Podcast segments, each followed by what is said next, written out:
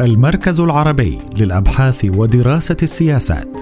نافذتك إلى المعرفة في العلوم الاجتماعية والإنسانية. انتخابات التجديد النصفي الأمريكية الاتجاهات والتداعيات المحتملة.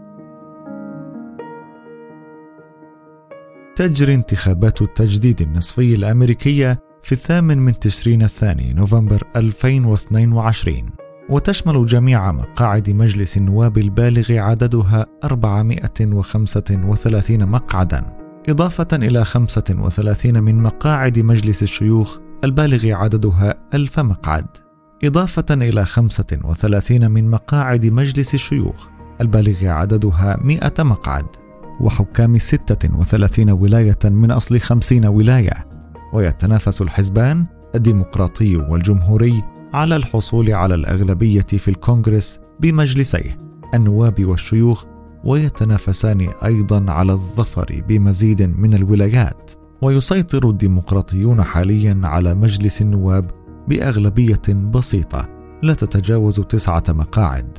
في حين يقتسمون مع الجمهوريين مجلس الشيوخ مناصفة. خمسون زائد خمسون مع صوت نائبة الرئيس كاميلا هاريس مرجحا. أما على مستوى الولايات فتوجد 28 ولاية يحكمها حاكم جمهوري و22 ولاية يحكمها حاكم ديمقراطي. وفي بعض الولايات يقتسم الحزبان السيطرة على منصب حاكم الولاية والأغلبية في المجلس التشريعي الخاص بالولاية. وترجح استطلاعات الرأي تفوقا للحزب الجمهوري في انتخابات مجلس النواب والولايات. في حين تنقسم الآراء بشأن السيطرة على مجلس الشيوخ.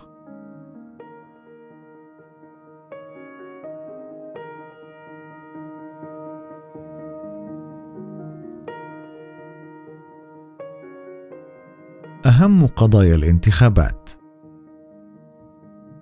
تؤكد استطلاعات الرأي أن قضيتي الاقتصاد والتضخم تقعان في مقدمة أولويات الناخبين رغم وجود تفاوت بين الديمقراطيين والجمهوريين لناحية ترتيب سلم الأولويات ويكتسب الاقتصاد والتضخم أهمية مضاعفة في الدوائر الانتخابية التي يشتد فيها التنافس بين الحزبين الجمهوري والديمقراطي.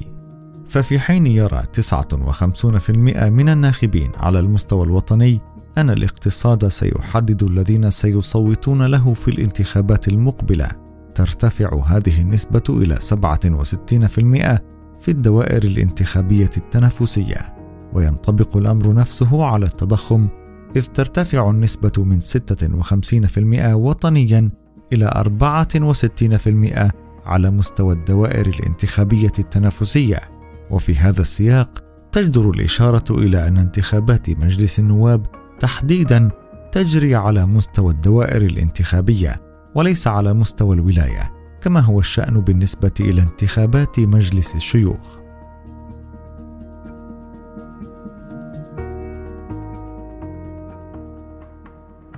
ويرى ثلاثة من كل أربعة أمريكيين أن الاقتصاد إما أنه ليس جيدا وإما أنه سيء. مقابل ذلك يقول أمريكي واحد من كل أربعة أمريكيين إنه جيد أو ممتاز. بناء على ذلك ونظرا إلى أن الديمقراطيين يسيطرون على البيت الأبيض وعلى الكونغرس. تظهر استطلاعات الرأي أن الجمهوريين يتقدمون على الديمقراطيين بسبع عشرة نقطة فيما يتعلق بثقة الناخبين المسجلين في التعامل مع الاقتصاد وبثماني عشرة نقطة في التعامل مع التضخم وباثنتين وعشرين نقطة في التعامل مع الجريمة ومن ناحية أخرى يتقدم الديمقراطيون على الجمهوريين بسبع عشرة نقطة في التعامل مع الإجهاض وبإحدى وعشرين نقطة في التعامل مع تغير المناخ وبالنسبة إلى من يمثل الاقتصاد أولويتهم الأولى أثناء التصويت.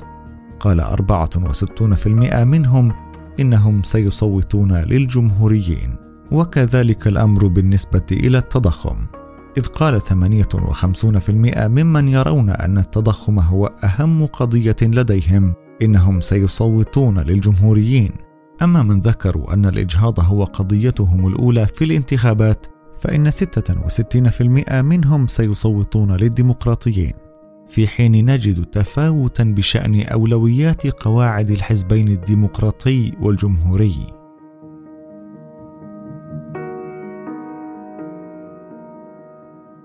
اتجاهات الناخبين. غالبا ما ينظر إلى الانتخابات النصفية على أنها استفتاء على الحزب الحاكم وهو في هذه الحالة الحزب الديمقراطي. تاريخيا يخسر الحزب الحاكم الانتخابات النصفية إلا في حالات استثنائية قليلة.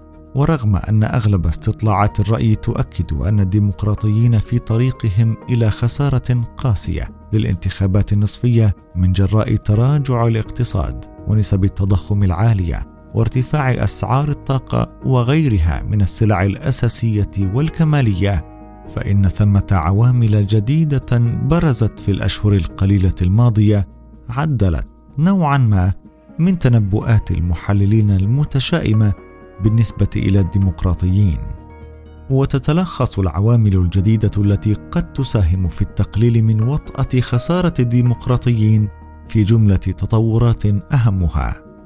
اولا قرار المحكمة العليا بأغلبيتها المحافظة إلغاء حق الإجهاض المعمول به منذ عام 1973 وتخويل كل ولاية على حدة سلطة تشريعه.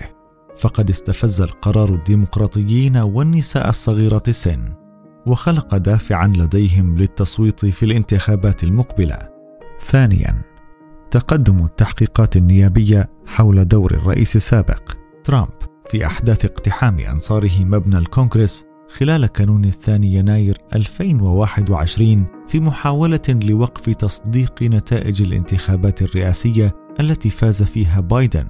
أضف إلى ذلك مشكلاته القانونية المتصاعدة في نيويورك بشأن قضايا تتعلق بأعماله التجارية والتهرب الضريبي، فضلا عن اقتحام عناصر فيدرالية مقر إقامته في مارالاغو في ولاية فلوريدا بحثا عن مستندات سرية نقلها من البيت الأبيض بعد مغادرته ورفضه تسليمها.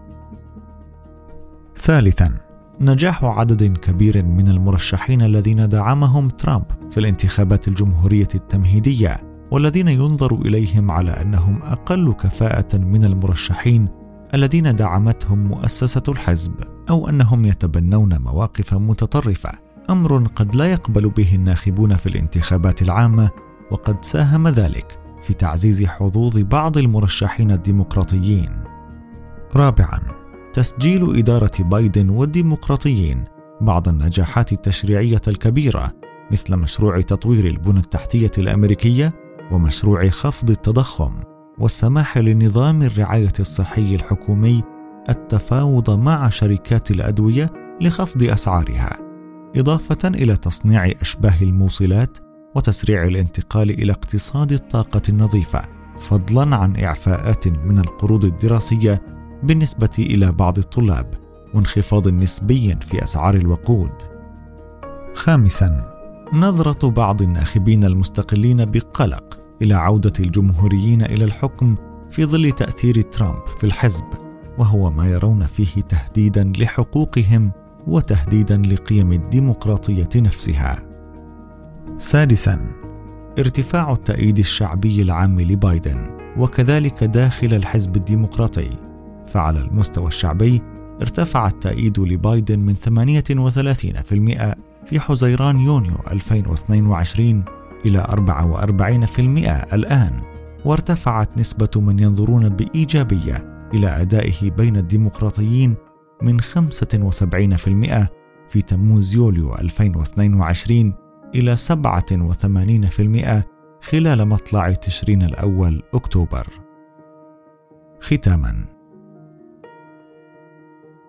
تتجاوز أهمية انتخابات التجديد النصفي الأمريكية المقبلة قدرتها على تعزيز أجندة إدارة بايدن أو تعطيلها في العامين المقبلين إلى تأثيرها في استقرار النظام السياسي الأمريكي برمته، وتعد الانتخابات مفصلية ليس فقط بالنسبة إلى الجمهوريين والديمقراطيين داخل الولايات المتحدة بل إنها تتعدى هؤلاء جميعا إلى العالم كله.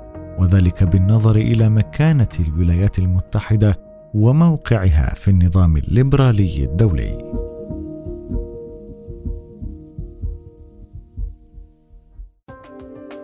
لمتابعة أخبار المركز وفعالياته تجدون تفاصيل المواد والأبحاث في وصف الحلقة على منصة البودكاست التي تستمعون منها وموقعنا الرسمي.